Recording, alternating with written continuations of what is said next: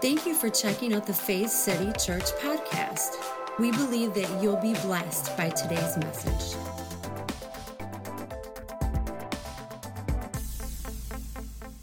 So, I, want to talk about a subject today that, you know, it may be kind of tricky for some people, and maybe it's something that, you know, we don't completely understand.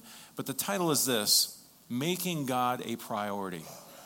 Say that with me making God a priority. How, how many have ever heard this said before or thought this idea? I'm sure if you've been in church for any amount of time, uh, we've heard this. You know, as a kid, uh, growing up, I was really infatuated with this idea of magic. I think when I was growing up, the big magician at the time was David Copperfield. Anyone know him? I know some certain organizations would say he was satanic. No, he was really good at illusion. That's just how it worked. He, he mastered his craft. But as a kid, I loved magic. I just loved this idea of this realm where things could happen. I, I used to dream often of flying. I, I would wake up from these dreams and go, oh man, it was so awesome. I was flying just like Superman. There was something about uh, magic. Another thing that I, I really thought was cool was did anyone ever think this, or is it just me? That it'd be so cool to find one of those genie lamps somewhere. I mean, you know, there's so many different stories, and, and there's, you know, there's live action, there's animation of this whole idea. But usually, what it is is someone will find this genie lamp, and what do they do? They rub it. Yeah, they rub the genie lamp, and the genie comes out, and usually they get what? Three wishes. Only Bruce and I know this story. I mean, come on. I would dream of, man, if I could just find it. Now, I was a kid, okay? This didn't happen two weeks ago. I was a kid. I was thinking, if I found a lamp and I rubbed it and the genie came out, first of all, after I changed my pants, what would I wish for? What would I wish for? Because here's the thing you get three wishes. That's it. Now, come on, we've all heard the story, we, we've seen the story play out. And, and you try to come up what can what three things can I do? I only get three choices. What three things can I do that will enhance my life? Because it's all about us. And how many realize that in every single one of those stories, they get it wrong? Somehow they, they wish wrong. From the cartoon to, I mean, at one point, I think they even had some, in the 80s, some horror film that had come out about this genie who gave you exactly what you asked for, but you better be specific or else, right? I'm not saying you should go see that movie. I'm just saying that most of the time we got the answer, the wish, wrong because we thought outside of our true selves, right? And so when I was a kid, this element of magic was just, I don't know, it was just really cool to me. And I even think I bought some magic kits and tried to do some stuff, you know, with the foam balls that disappeared, but they really didn't, kind of thing, and thought, hey, look what I did. This is really cool. My, my grandsons will even do this sometimes, like, okay, turn away, turn away. It's gone. You know, you just play along and stuff because there's something about this idea of magic. I say this this morning because I believe, just bear with me, I believe that sometimes we relate to God as if magic were involved. As adults, sometimes we, we have this relationship with God, but we relate to God as if magic were involved. Or like maybe God is a genie in a bottle right? We wouldn't really call that, we wouldn't say out loud that God is a magician, of course, but I think that's sometimes how we think it works. If I have the right formula, if I have the right words, abracadabra, shazam, if I have those right words, I'll get the right result. If I if I rub the magic God lamp just right, I'll get the anticipated outcome. Now, I, am saying this from my own experience. I'm not you know, I wasn't listening in on your prayer life, or I don't see every one of your lives on video. Wouldn't that be crazy? I often thought about that. If there was a video right now in my life every day, how would I act, right? But sometimes we relate to God in this way. And I think the reason we do, I think the goal to this is really multifaceted, but there's a couple main reasons. For some, it's control. You know, for me, I would say that's probably my main reason. There's something about controlling a situation, controlling the circumstances. I don't know how many times, I mean, my wife and I have been together for over two decades, and I still sometimes have to remind myself when she's sharing what she's feeling, she's not asking me to come up with the answer because she knows I always have the right answer, Sometimes I just need to listen, right? But, but see, that's a tendency of mine because I want to control it. Oh, you're feeling bad? Well, let's make sure you can feel good. And so I'm trying to control the situation. And I think sometimes we do that with God. I want to be in control. Another reason is for others, maybe we want a sense of certainty. Some, some walks of faith, some people in certain denominations, they're looking for certainty. And let me just tell you this right now if you're walking by faith, that means there isn't certainty in every circumstance because you walk by faith, not by sight. Does that make sense? And so I think often that's the goal with good intentions. So, you know, what's it look like? Well, if I pray the right prayer, we can somehow get God to come off the throne, to really start to move and to do something. I, have actually heard people preach and teach that when you pray, you're moving the hand of God, as if God hasn't already moved his hand. I mean, God has done all things. He's given you all things for life and godliness in Christ Jesus. It's done. It's like, He's like, okay, it's done. It's there. It's prepared. What do you do? Receive it. First of all, you have to know it's there. But then what do you do? You receive it. And so often we believe if I pray the right prayer, I got to do it just right, then somehow I can get God to move. Why? To get whatever it is that we think or need or we want to come to pass in our life. For some of us, the formula maybe works, right? This was, this was probably me for quite a long time. If I do enough of the right activities, you know, prayer, giving, going to church, reading the Bible, all great things to do. But at one point in my life, I thought these are the activities, these are the right things. This is the formula. Say formula. That's what we're talking about here. We're not talking about these things that are necessarily bad. We're talking about when we make them into formulas. If I do these things, then God will move on my behalf. How about this one? It could be faith.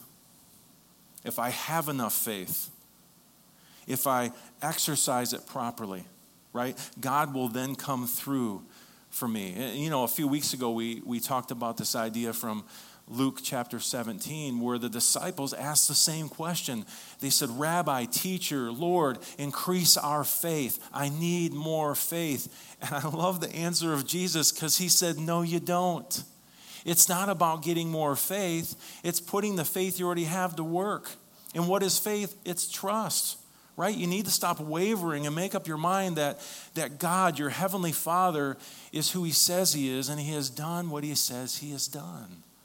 But so often we look at this experience, this relationship with God, as if magic's involved. And if I have just the right formula, if I have just the right words, if I have just the right way, if I confess enough scriptures enough times, it's all going to happen. And we're dealing from formula rather than relationship. Is this making sense so far?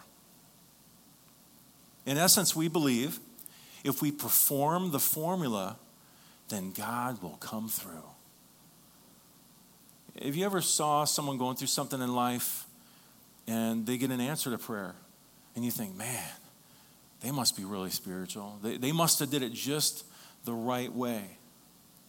As if we have to do a certain song and dance for God to move on our behalf. Listen, God is so much better than any earthly father. When my son asks me for things, my heart is usually to say yes at just about anything. But God did one better. He already provided everything. It's already a yes. What? Yeah, he already knew what you would need for all of life, and it's already provided. He just says, There it is. By faith, receive it. Isn't that awesome? So, Pastor, why are you saying all this?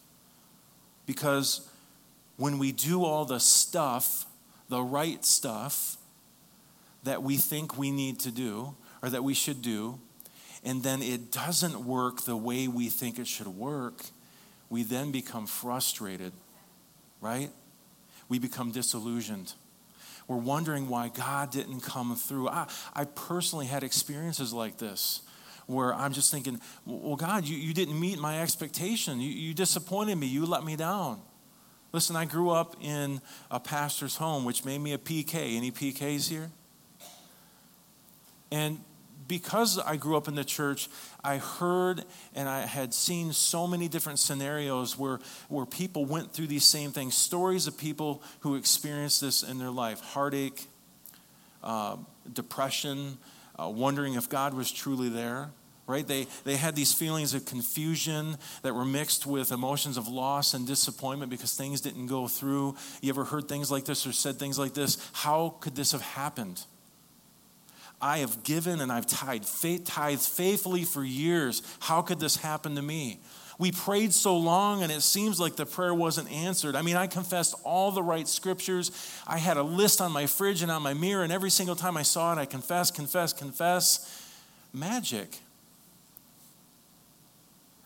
Now, I'm not saying that confession, true confession, is saying the same thing as another. You're saying the same thing that God says about you, not against that. I'm certainly not against prayer. Come on, we need to talk to God. But when we have this idea and this element, where we think it's somehow magic's involved because God will only move if I do it a certain way, that's where we begin to get in trouble. And when it doesn't work, when it doesn't go the way that we feel it should go, this is, this is the main thing I want to get to in this portion today is that we believe there's something wrong with us. Listen, I've heard it and I probably even said it myself. Well, God's not the problem, so who is it? I, I'm, I'm just, maybe you didn't. I've thought this. Well, God's, God didn't mess up. God doesn't, you know, get it wrong, so it must be me. And so when it doesn't work out, we take that upon ourselves. There's something wrong with us. There's something wrong with our formula. I need to find a different formula. I need to find a different magic potion and a different incantation because obviously these aren't working. Come on, stick with me. We're going to go somewhere with this today. You know, I didn't pray hard enough, I didn't pray long enough.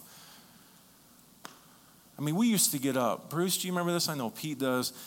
And these are great things to have. We used to have men's morning prayer at 5 a.m. or 6 a.m. It was so early, I don't remember the time. Now I'm an early riser, but back then you're like, I've had discussions with people. We just laugh about it because we would show up because we wanted to be faithful and we didn't want to be seen as the unfaithful one. So we would show up at 5 a.m., 5:30, 6 a.m. to pray with the guys for an hour, and half of us were trying to fight sleep the whole time. And then you were told, well, that's the devil. He wants to make you go to sleep so you won't pray. It's like we bring the devil into everything. It's like, well, no, maybe I'm just tired. I stayed up too late. Maybe I worked all week. And so, again, that was the formula. If I get there at 5 a.m. and I pray with the guys, then stuff's going to happen. Is there anything wrong with getting there at 5 a.m. praying with the guys? Absolutely not. But when it becomes a formula and you think it's magic, that's where there's an issue. I haven't gotten my message yet, so just receive this. So we didn't pray hard enough. We didn't pray long enough. We didn't have enough faith. Or how about this one? There must be some sin in your life, brother, that has disconnected you from God. I've said this to people, I've thought this about myself. God promised to never leave me and never forsake me. In Timothy, we're told even when we're faithless, he is faithful. Where do we get these ideas?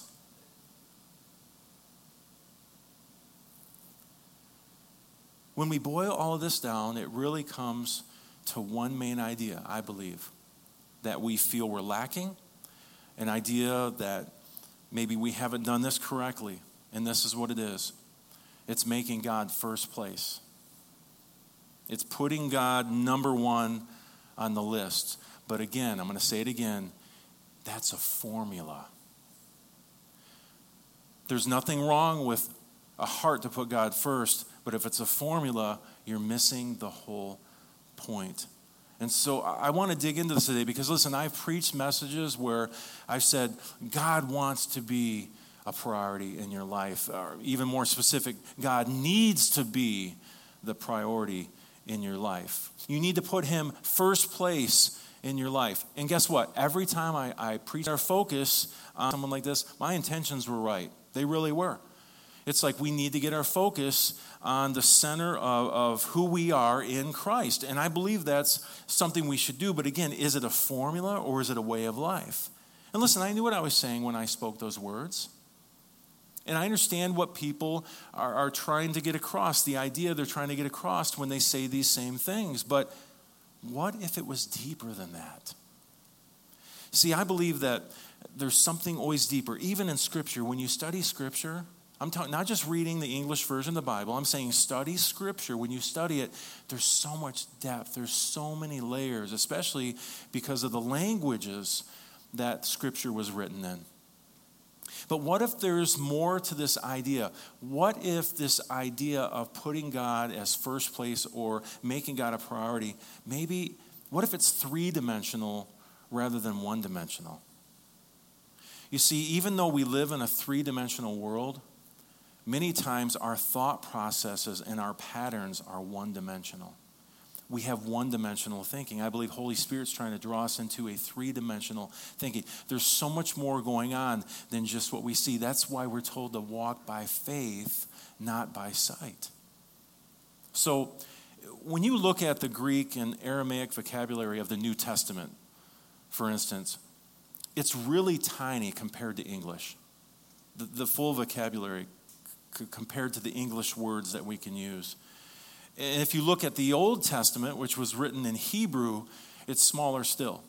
So we have these ancient languages that the scriptures were written in, and, and the vocabularies themselves of Hebrew and Greek and Aramaic are so much smaller than English. And so what translators had to do is they had to use many words that the original languages do not.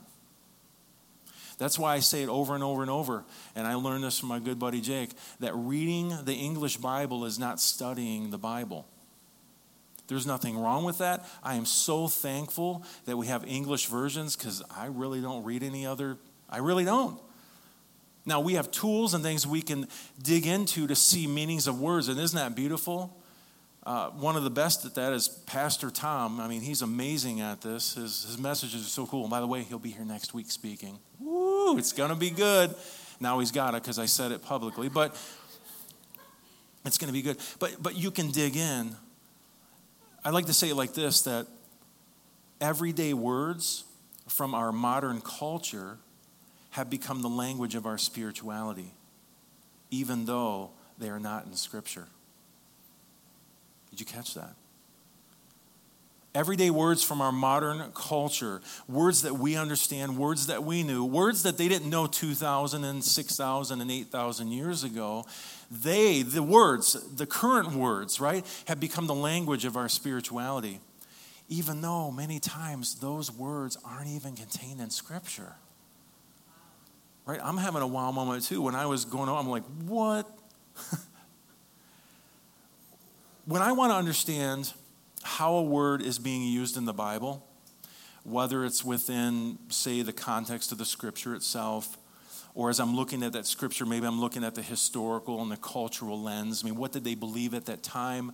Uh, what were the, the laws of the time? How did culture operate and work at the time? You know, I usually go to a concordance. Uh, you can go to like an ancient language lexicon. I have a Greek lexicon I use quite often.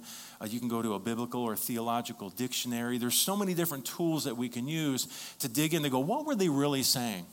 Because I'm telling you, you ever notice that just one word taken out of context changes everything? There's times where I've been reading the scripture and I'm like, wait a minute. Holy Spirit's like, go look that up. And I'll look up the word and go, whoa, that word doesn't even mean what the English word is trying to tell me right now. And it changes everything. And then I'm like, wow, thanks, God. Now I got to change my theology. Now I got to change the way I think. He's like, yeah, remember that little thing I inspired Paul to write? That you're transformed by the renewing of your mind? Yeah, changing your mind's a good thing, Andrew. All right, Dad. So I dig into these things, I use these tools, but there's something here that's interesting to note. Did you know that if you look in a theological dictionary for the Old and the New Testament, there's a word that's completely absent? Does anyone know what that word is? I mean, there's several, but this word specifically priority. Priority is not present in the ancient languages. That means it's not in the Bible.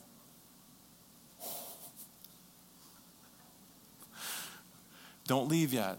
Just, just hang out. I'm not a total heretic yet. Just, just hang with me. We're going to go somewhere this morning. But the word priority, th- this English word doesn't have a Greek or a Hebrew counterpart.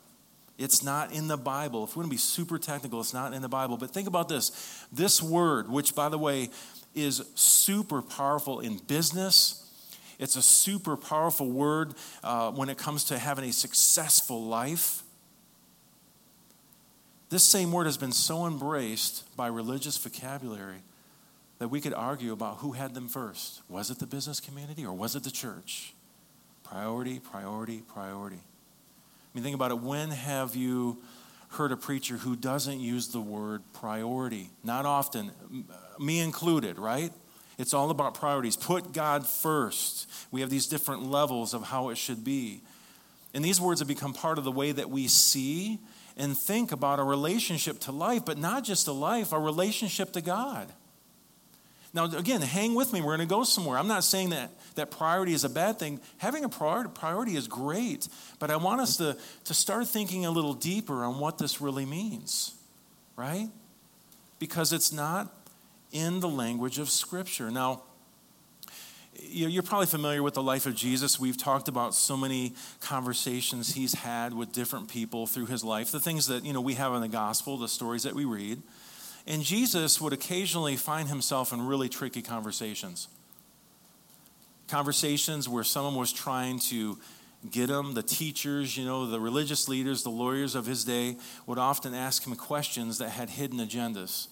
There was a hidden motive. They were trying to catch Jesus on something. Maybe they could catch him off guard. And, you know, the law was pretty strict, so maybe they could get him in such a way that they could even stone him to death. Maybe they could get him on something. They were always looking not, let me say this the system was looking for a way to get Jesus. Well, I think the reason is because quite often their goal was to protect the existing religious system. We need to protect the system at all costs. I would even go further to say we need to protect and, and keep our own job security. Because if what Jesus is saying is true, what about my job? What about I what I do? Make sense? There's one specific occasion I want to take a look at over the next several minutes today. Jesus was posed this question Which of the commandments is the most important? In fact, in Matthew 22, verse 36, here's what they said They said, Teacher, which is the great commandment in the law? In other words, what is the most important? This actually, to me, sounds like a question about priorities. How would you prioritize the law? Great teacher. There had to be some sarcasm behind this. They're trying to catch him, right? In other words, give me a list, Jesus. I want you to rank my choices in life in order of the most important to the least important. And if we're really honest, us church folk, we love our lists, don't we? I'll be the first to say, I certainly did. See, when you have a list, you don't have to walk by faith. There's a list. You tell me what to do. Often we do this with good intention, but someone, you know, they raise their hand, they accept Jesus, they come to the altar, and with good intentions, the next thing we do is we're like, here's the pamphlet. Well, what is it? Basically, here's the list of what you need to do next. We hand out a list immediately. They don't even know who they are yet, but here's the list. right? And so we love our lists. Well, I know for me, I love a list because it gave me a basis for my self righteousness. If I look at the list and I've been checking stuff off, well, listen, now I've got a system in which to judge myself and I can validate my effort. I can validate my performance. I must be doing well. Why? Well, because the list, it's on the list. Jesus, give me a list. And then, not only that, the list also, it doesn't just help validate my effort and performance, it can validate me especially in comparison to someone else. Oh, see, I'm doing the list. I don't think they are. You don't know their heart. You don't know what they've been through. You don't know the conversations they've had with God. I'm, man, give me a few weeks off and I get a little punchy. Just bear with me. I love you. But see, there's a huge problem with this type of thinking because life doesn't work according to lists. It just doesn't. And relationships mess with any system of priorities, right? I, I often say this that, man, relationships would be so easy if people weren't involved. Come on, isn't that true? Or at the very least, if they would do what I want them to do, what I think they should do in life. So here's the question I really want to dig into. And I want to look at the words of Jesus, not just the words of, of Andrew this morning. What does it mean to put God first?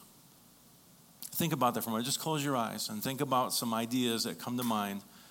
What does it mean to put God first? I mean, is it a percentage thing regarding maybe our time, our money, you know, our focus? I mean, think about this. Most of us are here today at church. We believe that's putting God as a priority.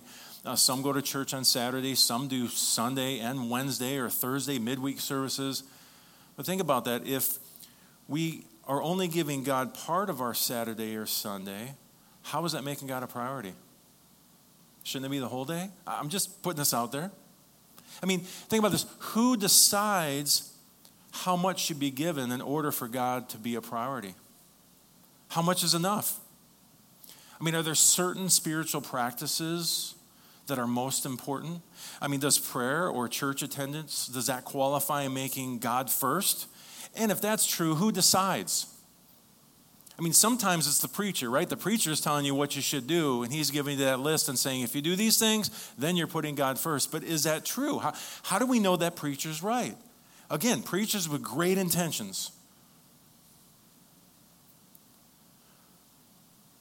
Think about this scenario. What happens if you have a sick child and you can't attend that Sunday morning service? Think about this. Let's go deeper with this. I have friends who they have children who were born with certain issues and they need 24 7 care. In fact, they have to hire nurses and helpers to come in because they got to sleep at some point. What if they can't make service? What if they aren't knocking on doors and soul winning? What if they're not getting their prayer and their Bible time in? Are they not making God a priority in their life? I'm just, I'm just throwing this out there because it's so easy in our lives. I've heard people say, Well, I get up every day at 5 a.m. and I pray for two hours. And I'm thinking, You're retired and you have no kids at home. How, that's great for them, but why would I feel ashamed that I'm not? What about work?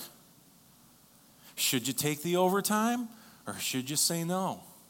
I mean, part of what I've heard as far as priority list is family's priority. Well, maybe that overtime is going to help you get out of some debt or set you up for a better future for your family. But then you're missing church. So, should you refuse it? Because if you refuse it, then that's making God a priority.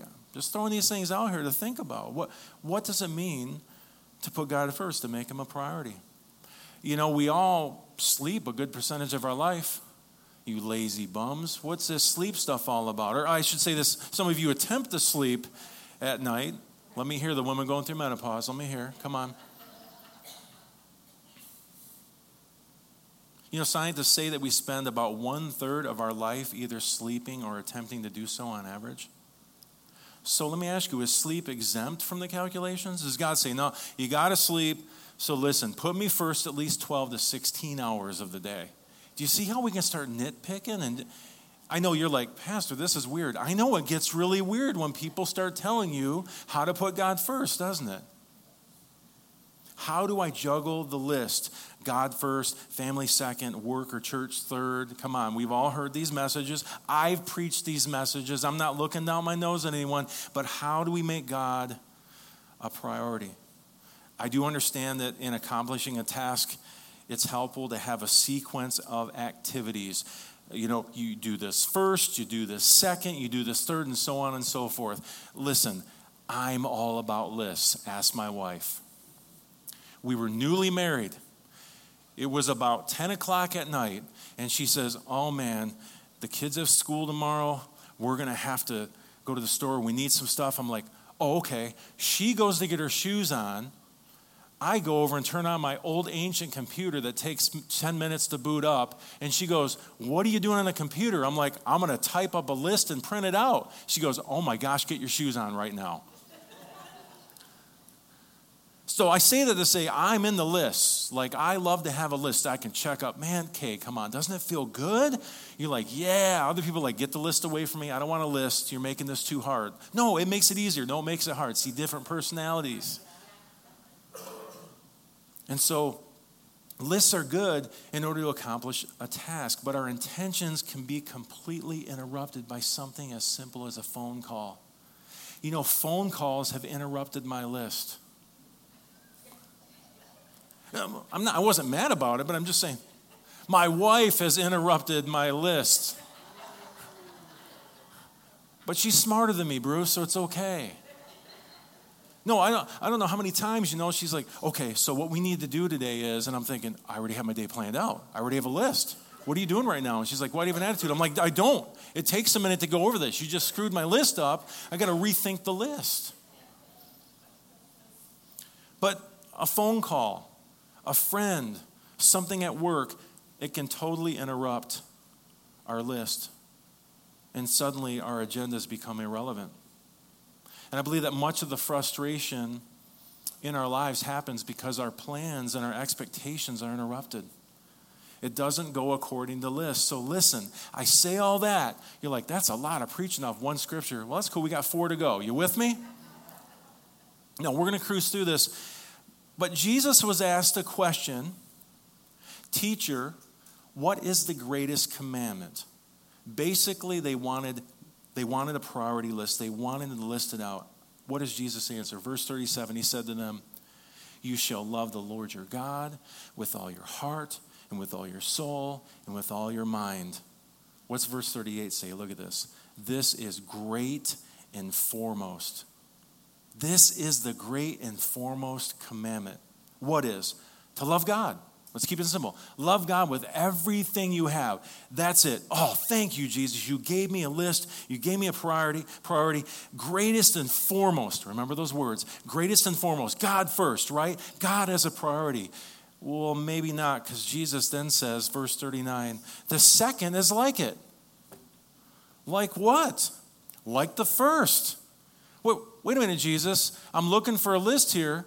You're giving me a second one. You're saying it's like the first.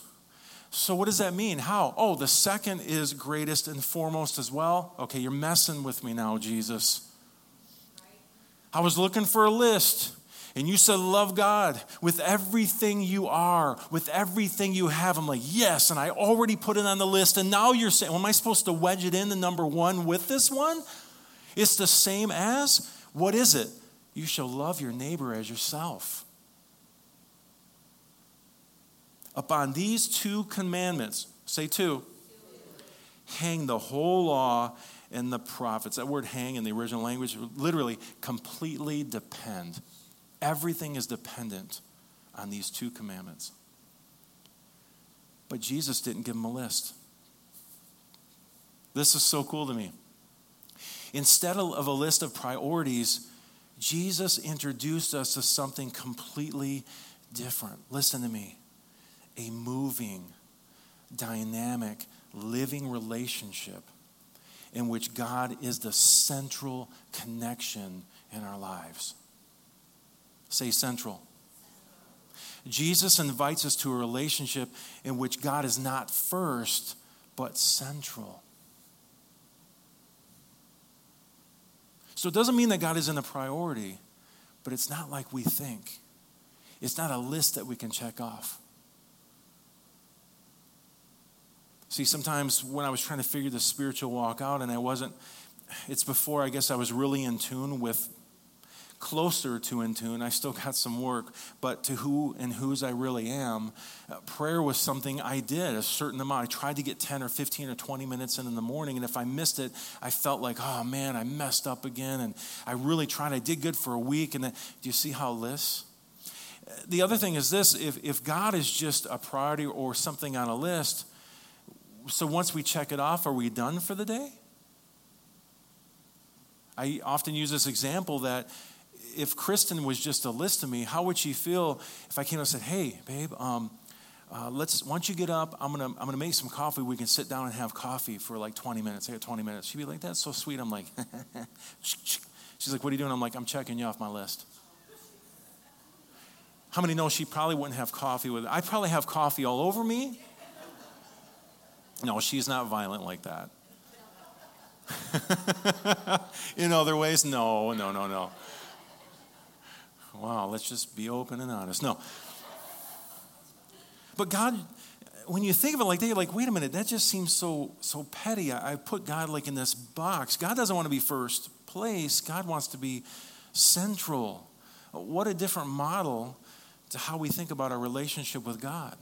I love this quote. It's absolutely beautiful by William Paul Young. Uh, he wrote The Shack. If you haven't read or watched that movie, it's just so beautiful. But, but look what he says. He says, This relationship with God is not a list or a flowchart, but rather, get this, a mobile where everything is moving and changing as our choices and participation are woven inside the activity of the Holy Spirit. What a beautiful picture. How many have ever had a mobile in, or at least seen a mobile in a baby crib? You know, and usually you, you wind it up and it begins to turn. But there's something that's always in the center and central. It never varies and never moves. You could change the different things on the outside, they're constantly moving and changing. But what is the one central thing in the middle? Well, in this scenario, it's God. You see where we're going with this? It's, it's not that we're saying God's not a priority, but sometimes when we start to, we, we become of formulas, becomes this, okay, if I do this and I do that and I do it right, then God will love me more, I'll, I'll receive more grace, He'll provide for me more. No, no, no. God is saying, I want to be central in your life. Forget the list, forget the first place idea that you're thinking. I want to be central in your life. See, lists are about control and performance. And I found in my life that God is about adventure and trust. I'm not looking for your control in your list and your performance. I want to be in an adventure together with you. I want you to trust me. Take me at face value. Dig in and understand more and more about who I am, how, how I operate, how I move, my love for you, my grace for you, the peace that surpasses all understanding that I provided for you. All things for life and godliness, they're already yours. I'm a good, good father. I give you everything freely because I love you. You're my dearly loved child. This is the heart of Heavenly Father. And think about this if God is at the center of our lives, then so is love and relationship because God is both.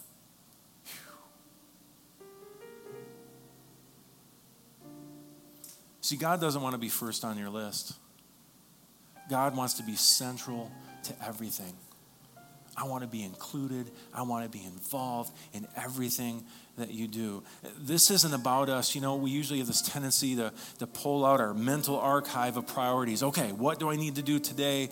Uh, and sometimes we separate it. I got my work list, I got my honeydew list, I've got my spiritual list, and we have all these different lists mentally that we try to run through we think it's all about pulling it out and checking to see if you know what you've done is right if what i've done is enough for today see this is about living in a relationship where plans might go completely wrong. Come on anyone been there? Schedules can be altered in an instant. Things change all the time. But god is always central right? We slip in from one season to another as quickly as the tide turns. We have different uh, waves of life. It's an ebb and flow. Sometimes things unexpected come up. But I think we have to get to a place where we move away from the legalism of priorities. And let's be honest, it's inevitable guilt and shame if you don't measure up, if you don't check off everything on the list, especially in our relationship with God.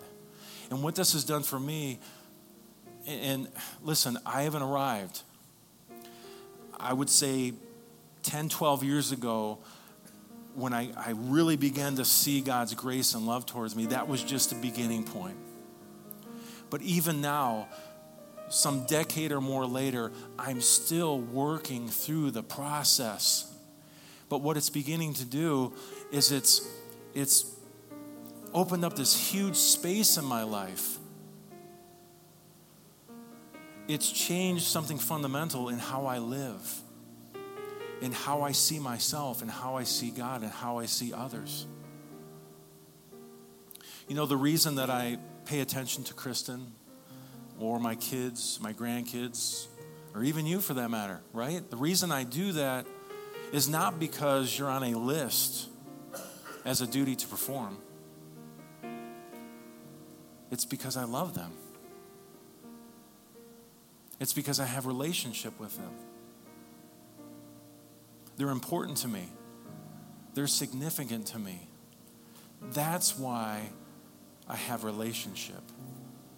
That's why I make time and space for those relationships because there's a love between us. Does that make sense? And so, for all of us, we have this ever changing landscape of, of work.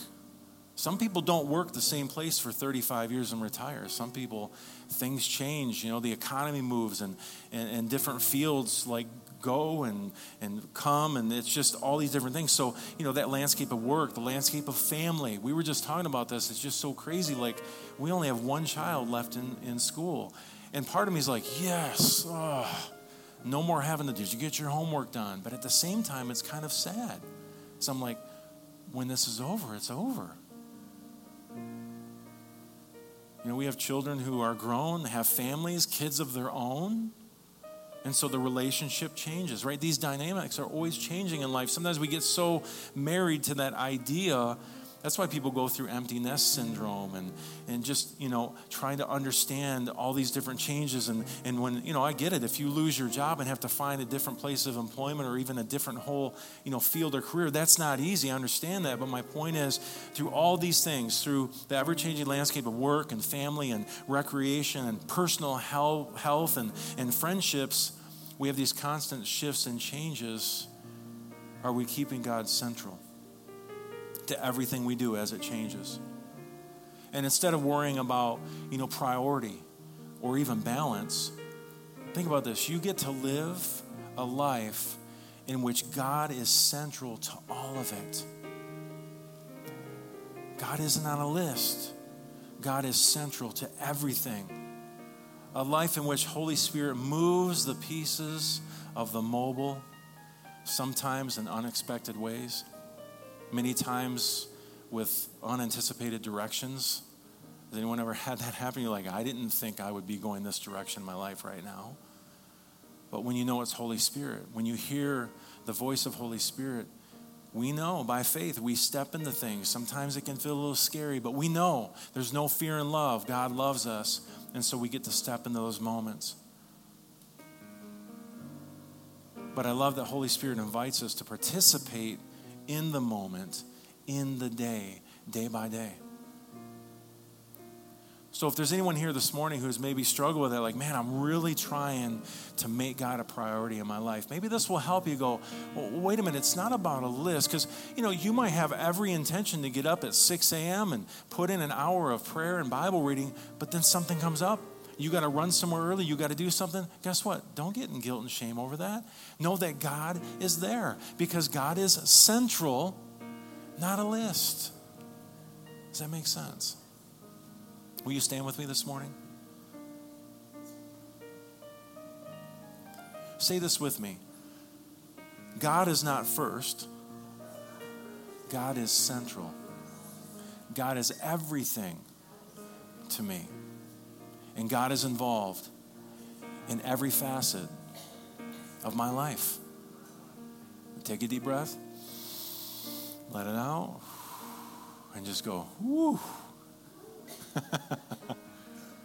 Sometimes we put so much undue pressure on ourselves and we're trying to do the right thing. We have great intentions. We want to make sure that God is first place and that God is priority because, listen, that, that's what I've heard. I've heard it preached, I've heard it taught. That's what I'm supposed to be doing. Well, just know this that God's central. And just a reminder the word priority is not even in the Bible according to ancient language. I think that's kind of cool. It doesn't mean that we, we don't have a heart to make sure that God's first place, but it's realizing that God is there the whole time, central to everything, even on your worst day. He'll never leave you, He'll never forsake you. Say, Thank you, Jesus. Let's pray. Heavenly Father, we just thank you so much for your goodness. Mm. Thank you for your grace, your unconditional love. We thank you for forgiveness. I can wake up every morning. Your mercies are fresh, your mercies are new. Jesus took away the sin of the world. Wow. There's nothing that inhibits me from spending time with you, from seeing you as central, other than myself and my thinking. Holy Spirit, I pray that in those moments where we feel alone, uh, even Jesus had those, my God, my God, why have you forsaken me moments. The truth was, God was there the whole time, but we have feelings and we have emotions. I pray in those times that we would be aware of your presence. Holy Spirit, we would hear your voice and we would know that you're there. You haven't gone anywhere. And it's in those moments that you begin to point out maybe blind spots, things that we don't see in our heart, in our soul. And you begin to bring restoration and healing, healing virtue to those areas of our lives. You're such a good God. Say this with me Heavenly Father, I trust you. Jesus, I trust you. Holy Spirit, I trust you. My spiritual ears are open to hear what you have to say. And I receive your correction, encouragement, and healing. In Jesus' name. Everyone said, Amen. For more information about Faith City Church, please go to faithcity.tv. As always, we pray that you would grow in the knowledge and grace of our Lord and Savior, Jesus Christ.